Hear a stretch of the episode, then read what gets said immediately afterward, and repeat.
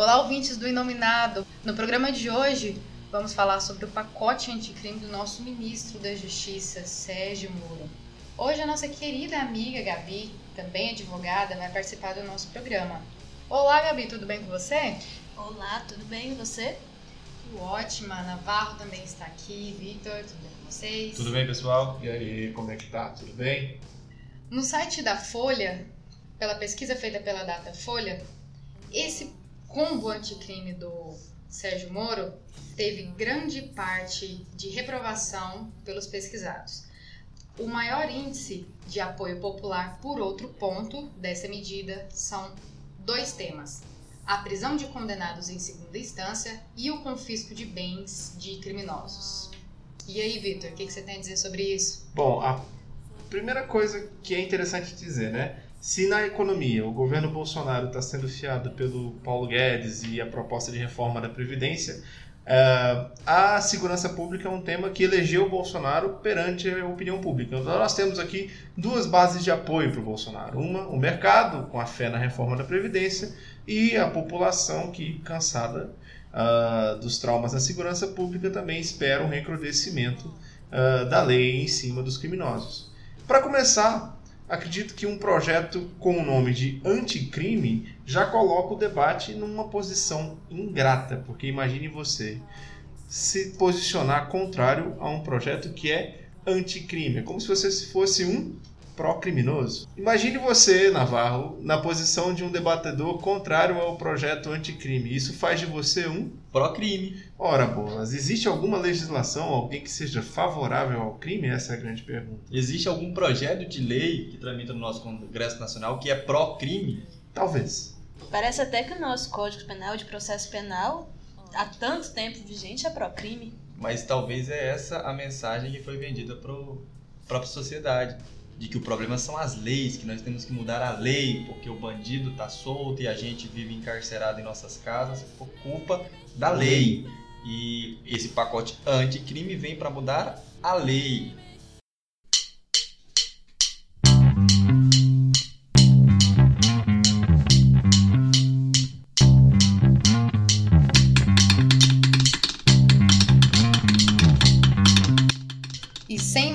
Delongas, vamos começar a falar sobre os temas do nosso programa de hoje.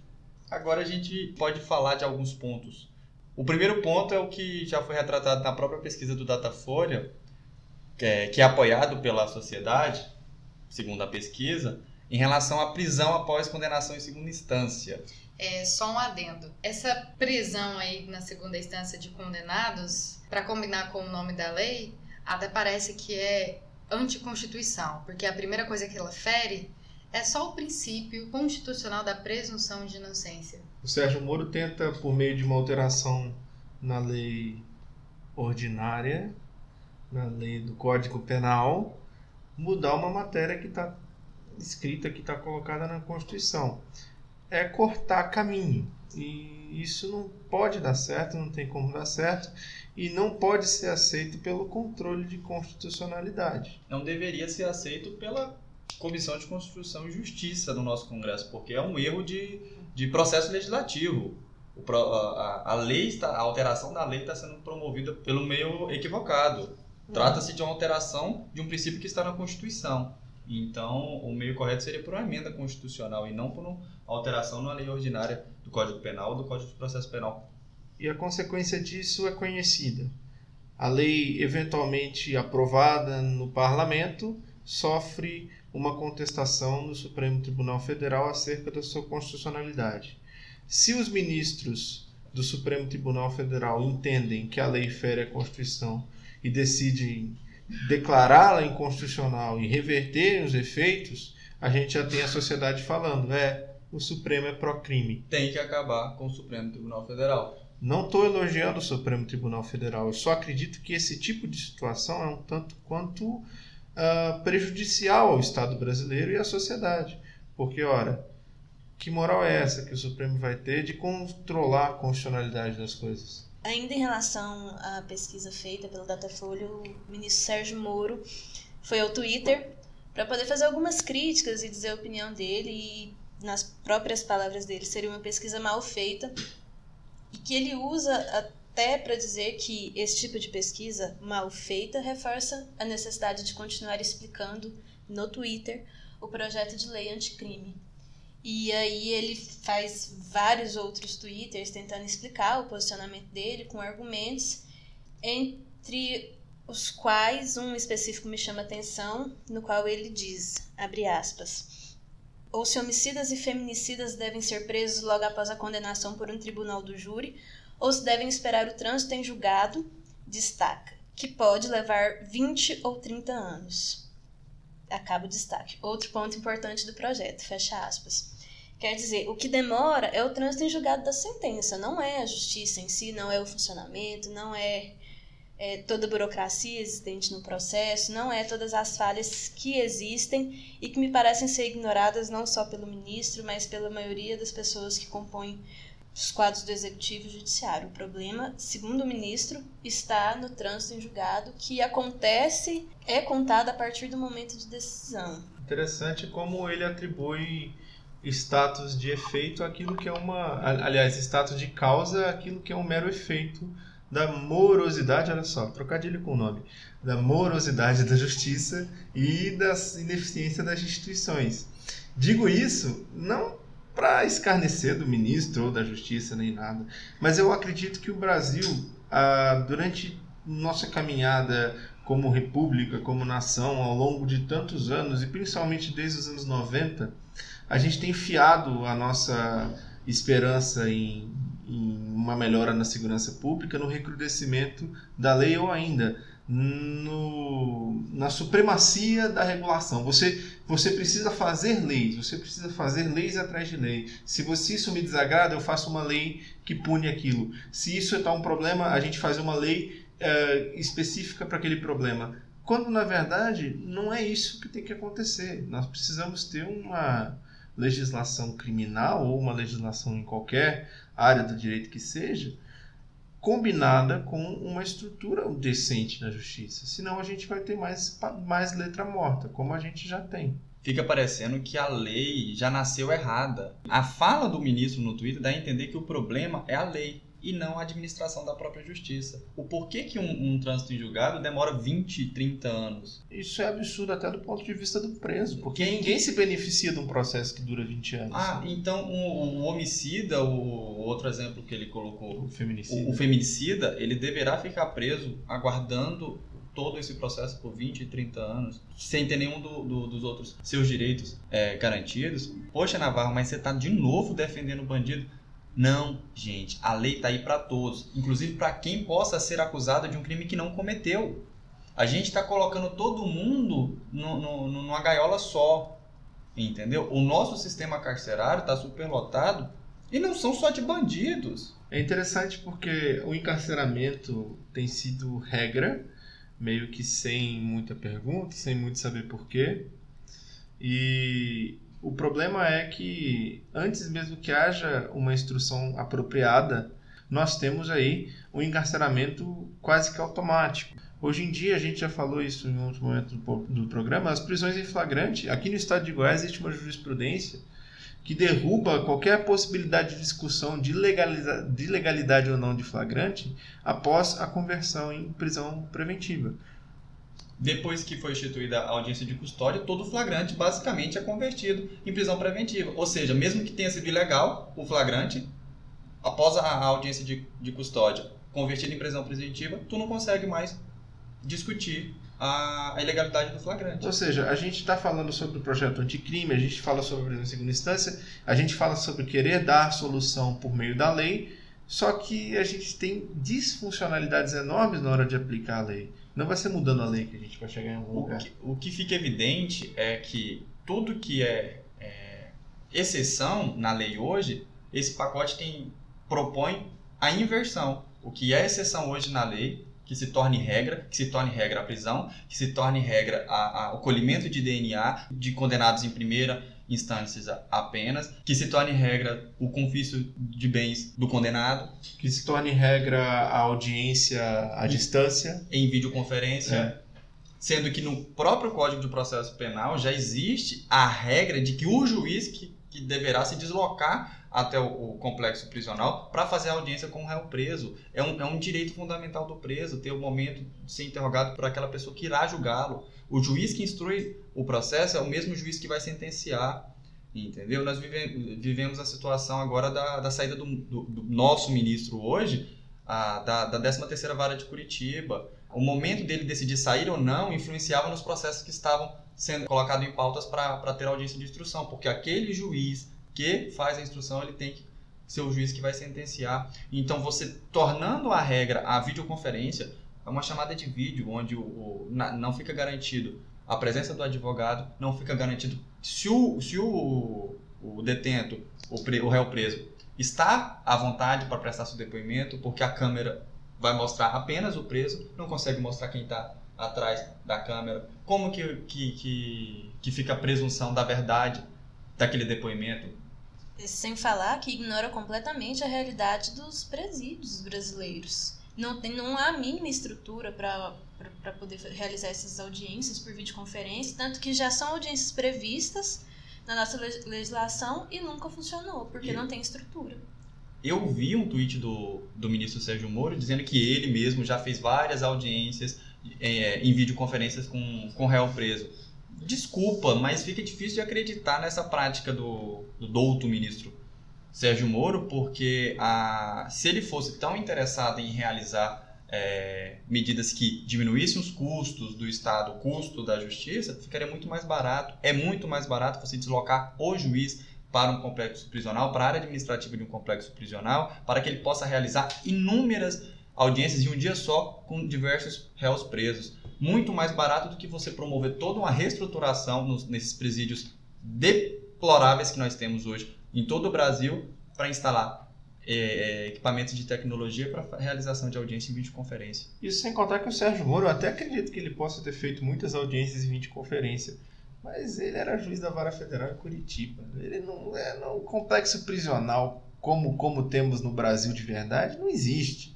ali naquela situação. Então a gente torna a concluir por mais uma falácia desse, na minha opinião, mais uma falácia desse pacote anticrime, que, é, que são medidas que visam a diminuição do, do custo do Estado com a justiça, com esses bandidos, entre aspas. E no que diz respeito à anticonstituição, o artigo proposto, que é o 617-A, diz o seguinte, abre aspas, ao proferir acórdão condenatório, o tribunal determinará a execução provisória das penas privativas de liberdade, restritivas de direito ou pecuniárias, sem prejuízo do conhecimento de recursos que vierem a ser interpostos. Então, independentemente do réu poder recorrer, ele já deve ser preso. Ou seja, está tratando todos os recursos como meramente protelatórios. O parágrafo 1 desse artigo proposto o tribunal poderá, excepcionalmente, deixar de autorizar a execução provisória das penas se houver uma questão constitucional ou legal relevante, cuja resolução do, por Tribunal Superior possa plausivamente levar à reversão da condenação. Espera aí, deixa, eu, eu quero sinceramente entender o que, que esse parágrafo primeiro do, do 617A está propondo. O tribunal, esse tribunal é o tribunal que acabou de confirmar a sentença de primeiro grau. Ele poderá excepcionalmente, deixar de autorizar. Ou seja, eu acabo de confirmar uma sentença, o TRF4 acabou de confirmar a sentença do ex-presidente Lula, só que, excepcionalmente, ele não vai determinar o cumprimento imediato da pena, porque ele entende que tem matéria plausível constitucionalmente para ser apreciada pelos tribunais superiores que possa reverter, reverter a condenação que eles acabaram de confirmar. Eu não consigo entender é, é a justificativa para um, um texto desse. E ainda vou além. É, ele acaba de, de colocar que quando houver questão constitucional. Caros ouvintes, o recurso tratado aqui, o recurso que ataca o acórdão de segunda instância, é um recurso especial ou recurso extraordinário. Eles podem ser manejados quando existe sim e exatamente matéria constitucional a ser tratada no caso concreto ou a contrariedade de alguma lei federal. Então, o que está sendo inventado? O que está sendo criado de novo aqui? Só está sendo autorizado o que a Constituição não permite hoje, que é a prisão imediata após condenação em segunda instância. É, na verdade, a única criação que tem ali é da presunção de que os recursos, em sua generalidade, todos os recursos seriam protelatórios, né? Quando ele diz que, por exemplo, lá na questão do tribunal do júri, que ele diz que a apelação não suspende, não, ter, não tem efeito suspensivo, a não ser que o juiz, é, em uma análise primária, observe que ela não tem, não tem o condão protelatório e ele utiliza esse parágrafo em diversos outros artigos que falam sobre, sobre os recursos. Dá a entender, então, que o recurso, que é uma garantia é, de toda e qualquer pessoa que esteja sendo acusada de alguma coisa ou que tenha sido condenada, eles são todos protelatórios. E uma coisa que o Navarro estava é, comentando sobre essa questão do, do próprio julgador, do próprio julgador de segunda instância, falar assim: ah, mas existem condições plausíveis aqui, então eu não vou aplicar a pena provisoriamente. Isso é confiar numa isenção que não existe em ser humano. Então por que, que eu acabei de confirmar uma é. sentença que eu tenho uma convicção que existe matéria plausível de reformar a minha própria decisão? É assim, peraí, eu sou, eu sou um ser humano tão elevado e tão perfeito que eu decidi isso aqui, mas eu acho que isso cabe discussão. Então eu, na minha perfeição e elevação, eu vou dar o meu voto de humildade suprema como juiz, como desembargador e dizer: vai lá, querido uh, recorrente, vai lá e não cumpra sua pena provisoriamente, porque a minha decisão, apesar de correta, eu, eu permito que você tenha uma outra análise. Que, que mundo é esse? Quem que vai fazer isso? É, é, é chega a ser ridículo, entendeu? Lembrando para os ouvintes que, que não são da área do direito, que nos ouvem, as matérias que podem ser debatidas em primeira e segunda instância abrangem as matérias de fato. Prova, fulano fez ou não fez, o que provou que ele fez, o que não conseguiu provar que foi feito. Essa matéria probatória em relação aos fatos pode ser discutida até a segunda instância. Para os tribunais, os tribunais superiores, só podem ser levadas matérias de direito constitucional ou o que contraria alguma lei federal ou algum tratado internacional. A última jurisdição que adentra a análise das provas acaba de proferir uma, uma decisão, um acordo, confirmando uma condenação em segunda instância, mas entende plausível que existe matéria constitucional que pode reverter a condenação. Que, que autorização é essa para segunda instância? Que tribunal que vai fazer isso? Que desembargador, que conjunto de desembargadores que vai fazer isso? confirmar uma condenação e autorizar e desautorizar a execução provisória por entender que a sua própria decisão pode ser revertida no Superior Tribunal de Justiça ou no Supremo Tribunal Federal. Eu não entendo, eu, simples, é, estou sendo sincero, eu não consegui compreender uma situação aplicável desse dispositivo. Seria muito mais plausível se eu imagino que a minha decisão possa ser modificado em uma instância superior à minha, é muito mais plausível eu mesmo já modificar minha decisão e não no sentido que ela vai ser modificada. Exato. É. Não tem como concluir por algo sabendo que, não, não... que está equivocado. É bom também ressaltar o acontecimento que teve dos militares que atiraram 80 vezes contra uma família de cidadãos de bem que esse nosso governo prometeu e jurou que iria proteger. Então já é mais um passo para trás que o nosso país está dando. A questão tem relação com o projeto de legítima defesa, porque um dos focos, é, tanto do projeto como da campanha política que levou esses grupos hoje ao poder, é justamente a questão da salvaguarda à operação policial, à operação militar. E a gente não tem só o Bolsonaro falando, não. Eu acho que quem mais se destacou, na minha humilde opinião, sobre essa questão da blindagem jurídica ao policial é o governador do Rio, também ex-juiz, o Wilson Witzel, que falou lá aquelas coisas sobre snipers em cima de helicópteros, e enfim. Blinda... Só mirar na cabecinha. É, são coisas aí que um governador não devia falar, mas vamos, vamos deixar. Uh, então, como é que esse projeto dialoga com essa questão? Como que esse projeto traz essa questão, como diz o, o Bolsonaro? O artigo 23, a, a proposta para alteração do artigo 23, é, traz essa possibilidade em relação ao, ao, cidadão comum. O artigo 25 em relação ao agente policial. Ah, diz o seguinte, em relação ao, ao agente policial. o agente policial ou de segurança pública que, em conflito armado ou em risco iminente de conflito armado, previne injusta e iminente agressão a direito seu ou de outrem. Nesse, nessa situação, o juiz poderá reduzir a pena ou até a metade ou deixar de aplicá-la se o excesso decorrer de excusável medo, surpresa ou violenta emoção. Hoje em dia, o artigo 23 do Código Penal só tem até o parágrafo primeiro, que no caso hoje em dia a gente ainda chama de parágrafo único.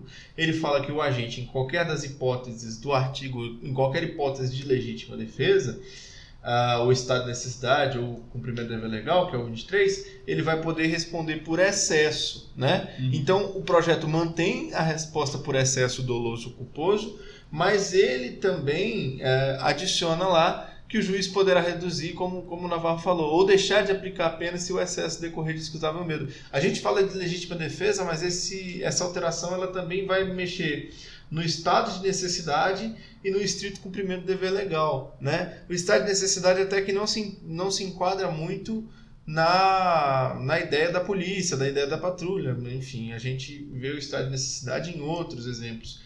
Mas a legítima defesa e o estrito cumprimento do dever legal e exercício regular de direito a gente vê muito frequentemente né? No, no, nos casos de excesso policial e tudo mais. E a partir do momento que a lei vai se comprometer a permitir a não punição de um crime de excesso, né, um excesso punível, baseado em um critério tão subjetivo como é, o medo a surpresa, a gente fica meio à mercê do que, que o juiz entende que é medo. Qual é a ideia do juiz em cima da política de segurança pública? Porque, na verdade, é isso que vai pesar. E tem também a questão da alteração que foi feita, porque no artigo 25 do Código Penal, que conceitua legítima defesa, ele diz exatamente nesses termos. Entende-se em legítima defesa quem, usando moderadamente dos meios necessários, repele injusta agressão, atual ou iminente, a direito seu ou de outrem.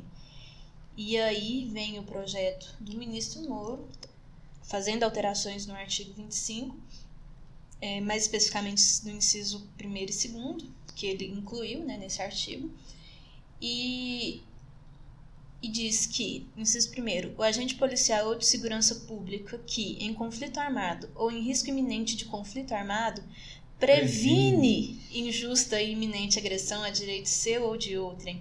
E, inciso segundo, o agente policial de segurança pública que previne, que previne agressão ou risco de agressão à vítima mantida refém. Quer dizer, ele trouxe um instituto que já existe, que é o da legítima defesa, fazendo uma alteração que aparentemente não traz grandes diferenças, é como se ele estivesse falando mais do mesmo, mas é, ainda não se foi conceituado o que é essa prevenção. O que vai ser levado em consideração no momento de um julgamento, na cabeça do juiz, para ele determinar o que é uma prevenção ou não. Quer dizer, o agente policial, ele já está ali agindo sobre sob a pressão que ele naturalmente tem do dia a dia, da, né? Enfim, isso eu acho que é indiscutível. Mas ali agora ele tem o poder de prevenir uma injusta agressão. Ele imagina na cabeça dele, poxa, eu acho que ali vai acontecer um negócio meio injusto, vou lá prevenir, vou dar uns tiros ali porque para evitar que aconteça qualquer coisa pior, né?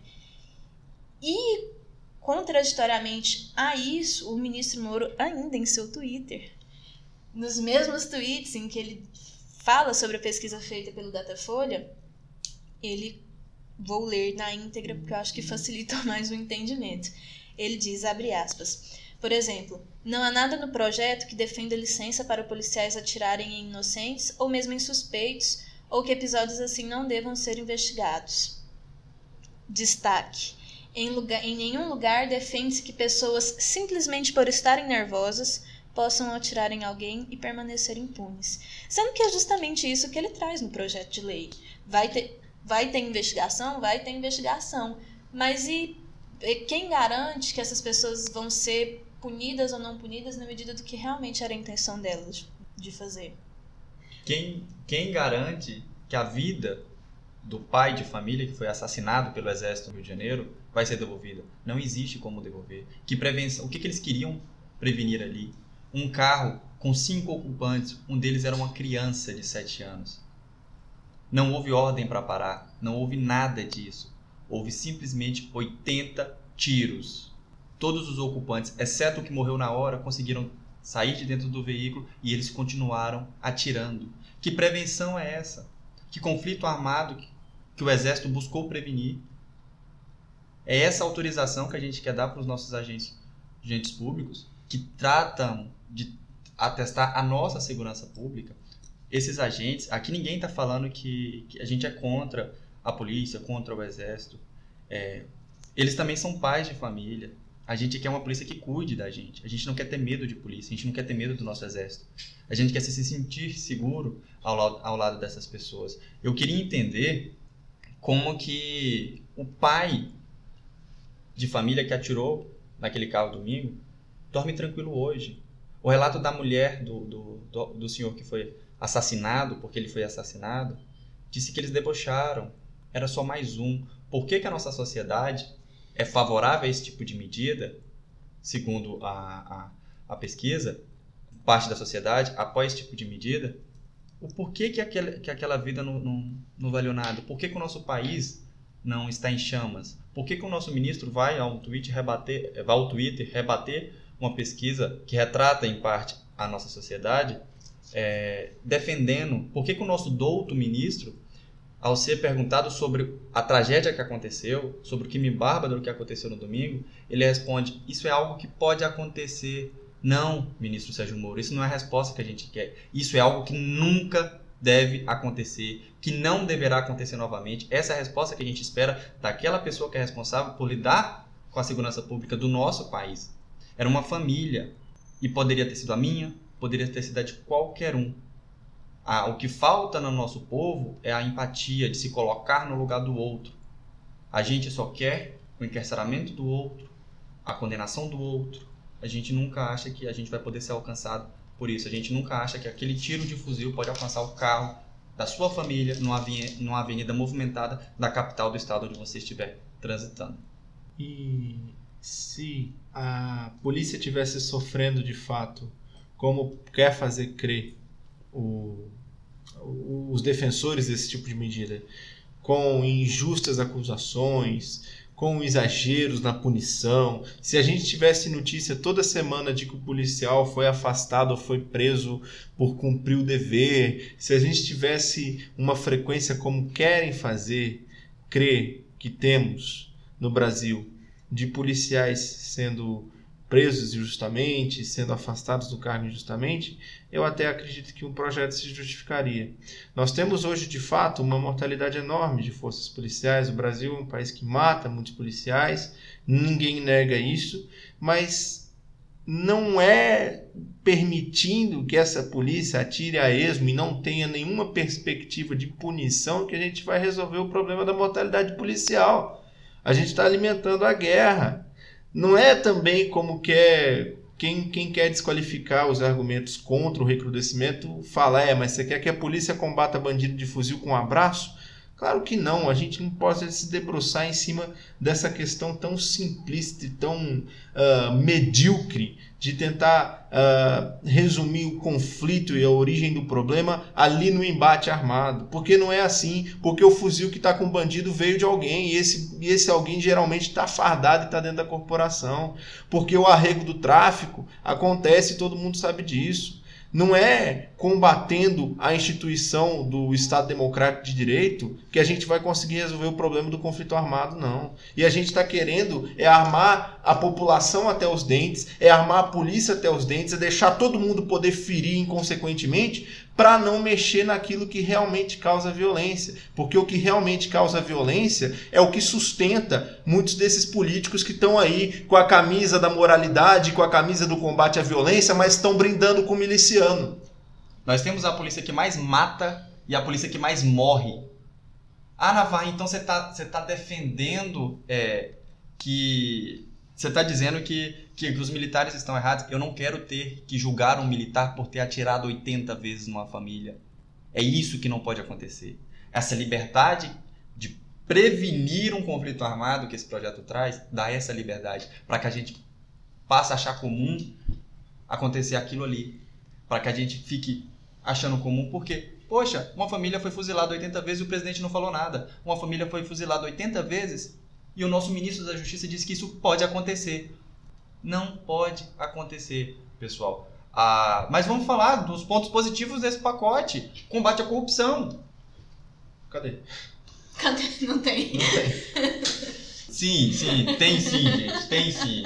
Vamos só pra, só pra dizer que não falei das flores. Tem o, o- a parte do pacote que foi fatiada, ou seja, que não faz parte da, de uma eventual aprovação junto com esses outros temas que a gente trouxe aqui, que é a criminalização do crime de caixa 2 como crime comum e não crime eleitoral, que nunca vai ser aprovado.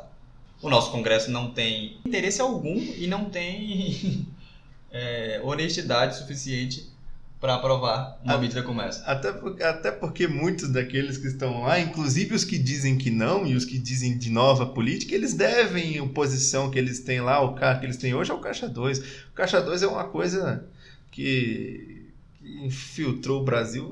Acho que até você na sua casa deve fazer o Caixa 2. É o dinheiro, o dinheiro que eu tenho aqui para para mercearia, o dinheiro da cachaça. Acontece. O, mas o pacote também traz outra medida, que é a alteração em a, cumprimento da pena no regime fechado, mesmo quando a condenação for inferior a oito anos, para os crimes de corrupção.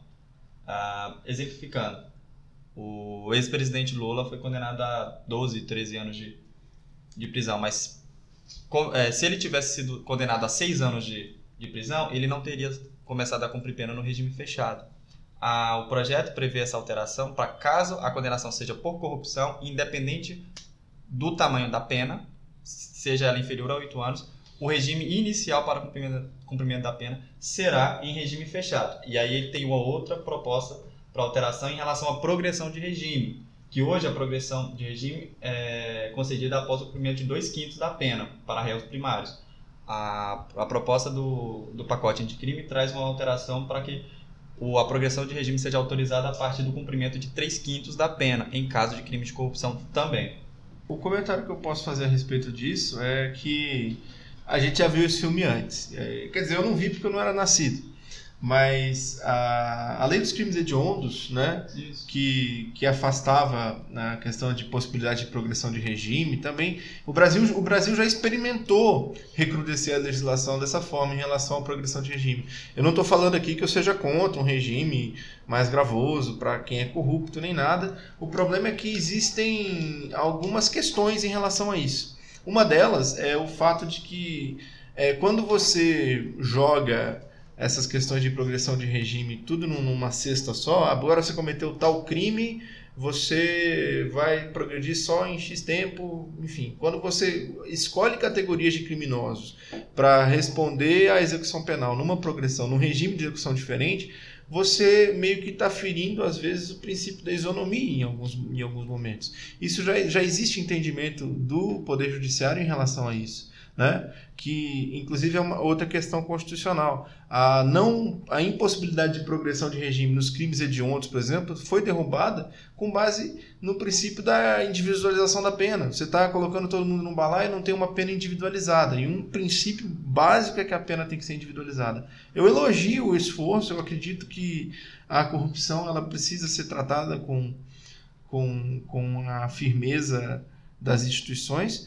O problema é que a gente precisa ver para não repetir os mesmos erros, porque o Brasil já tentou punir crimes hediondos dessa forma, mudando progressão, e a situação foi que ao longo do tempo a, o cerco foi, foi afrouxando justamente porque era incompatível com a Constituição. Mais um ponto a ser destacado, o artigo que ele traz, o artigo não, a alteração que ele propõe do enquadramento da- das organizações criminosas. Ele, o, o projeto do ministro, ele inclui no conceito de facções as já existentes no nosso país, como o primeiro comando da capital e o comando vermelho. Qual que é o problema de uma legislação que identifica de forma pessoal um criminoso? Qual que é o problema, Vitor? O problema é que a lei penal ela tem que ser abstrata e individualizada. Isso é um princípio básico do direito penal. Não é questão de princípio é, constitucional, é um princípio básico da ciência do direito. E o problema disso é que quando eu, eu, Navarro, for acusado de ser integrante ou de compor uma organização criminosa, eu vou poder me utilizar do seguinte argumento. Não, eu não, eu não atuo da forma que o, PCC, que o PCC, eu não atuo da mesma forma que o Comando Vermelho, eu não atuo da mesma forma que a Família do Norte, então eu jamais poderia ter cometido um crime de organização criminosa. É, é o problema de você colocar a lei, de você fazer a lei fugir do abstrato. É, inclusive, isso é uma coisa que, para o cidadão que não tem muita prática com direito, que não leu, que não, não teve oportunidade de, de, de estudar a ciência do direito em si, que eu reconheço que é meio chato e. É muito enfim, chato. É, é muito chato. É, pode parecer que isso é uma coisa meio feita para encher linguiça, né? Como diz o, o jargão popular. É, isso aí esse cara fica abstrando as coisas para encher linguiça. Mas não é, é porque você realmente precisa de ter um direito penal, ou qualquer direito, para abraçar situações futuras. E organização criminosa do futuro? Vai lá, vai aparecer uma máfia aí de Bitcoin, com blockchain, que vai sequestrar dados das pessoas, e aí? Não, mas esses caras não atuam igual o Comando Vermelho. Então, para que exemplificar? Sabe, eu até estou me estendendo um pouco mais, mas eu sempre me lembro que eu nunca gostei de direito do trabalho. Mas uma coisa que eu não esqueço do direito do trabalho é que lá na CLT tem umas restrições ao trabalho de menor, e aí ele fala, por exemplo, que o menor não pode trabalhar como barista, que é aquela quem, tra quem, quem trabalha em café, né, aquela coisa de porque naquela época dos anos 40, quando surgiu, o, o, o, esses tais cafés eram um, ambiente de adultos, era uma coisa né, bem. aqueles gentleman clubs ali, onde bebida alcoólica, bebida alcoólica corria solto, tinha uns flirts lá com, entre as pessoas e tal, e aquilo era um ambiente insalubre. Você pega a legislação, por exemplo, do, das contravenções penais. As multas estão em mil réis. Mil réis, é. Então é uma coisa assim, que é feito para ficar velho, é feito para ficar desatualizado. A gente já está comprando uma lei, a gente está pegando uma lei que está aí para ficar já desatualizada. Isso não é legal. Não foi uma coisa inteligente citar nominalmente essa turma. É, é, falar dessa forma fica parecendo uma agressão à inteligência do ministro, mas é um erro básico. Só voltando um pouco à questão do combate à corrupção, a despeito da tentativa de, de mostrar esse combate, esse interesse nesse combate, pelo que foi incluído no projeto em relação ao assunto, o ministro ele me parece desconsiderar que até o momento da pena, do cumprimento de pena, existe uma investigação e existe todo um processo, toda uma tramitação que precisa ser feita. A pena ela não nasce do nada. E não se vê nenhuma medida efetiva no que diz respeito a, a, ao combate de forma preventiva e de forma mais efetiva. Não se vê falar nada, por exemplo, em relação ao compliance, que é um, uma medida que tem sido muito utilizada e muito debatida no, no combate à corrupção. Ele traz questões de pena meio que, pelo menos a mim me dá a impressão que para dizer, olha, estou aumentando a pena, estou sendo mais duro com pessoas que eventualmente estejam praticando atos de corrupção, mas ele não traz nenhuma medida no que diz respeito ao julgamento dessas pessoas, a persecução e diversas outras medidas. O projeto como um todo, e agora não só olhando pelo lado do combate à corrupção, mas literalmente como um todo, pela leitura simples, pela redação em que se é utilizada e pela forma como ele expõe é, os pontos dele, dá para ver que não existiu nenhum estudo mais profundo, não existiu nenhum estudo de é, antropológico, nenhum estudo de criminologia que possa efetivamente trazer medidas para que possamos de fato combater a criminalidade sem alimentar uma guerra que já existe e que tem sido cada vez mais fortalecida, e não existem propostas nem medidas para de fato combatermos a corrupção desde o princípio, desde o começo, desde a base. Existem somente medidas para mostrar para as pessoas que, olha, estamos tentando fazer alguma coisa. Deixa eu mostrar aqui que eu fiz né, o meu projeto anticrime. E aí, quando ele percebe críticas ao projeto, ao invés de pensar e falar, não, peraí, então deixa eu dar uma olhada no que, que eu posso melhorar, no que, que eu posso modificar aqui, é muito mais fácil ir ao Twitter rebater essas críticas. Para encerrar, é bom dizer que hoje o Brasil, ele deveria, na verdade, ter alcançado uma utopia, já que o nosso ministro da Justiça é o juiz que supostamente combateu a corrupção em prol da segurança pública. Bom, era esperado que no mínimo essa proposta de combate ao crime atendesse à realidade do país, com a expectativa de efetividade de uma lei tão excelente quanto a reputação desse nosso paladino da justiça. Bom, mas muito me admira as inconstitucionalidades do processo. E o sentimento que fica é o do real desespero. Porque se um juiz, enquanto ministro da Justiça, oferece essa alternativa de solução do crime de uma forma tão desastrosa ao próprio judiciário que ele fez parte durante tantos anos, o que nós podemos esperar nos próximos quatro anos nesse aspecto judicial? Esse foi o nosso programa, espero que vocês tenham gostado. Até a próxima. Tchau, tchau. Tchau, pessoal. Tchau. Tchau e desculpa qualquer coisa.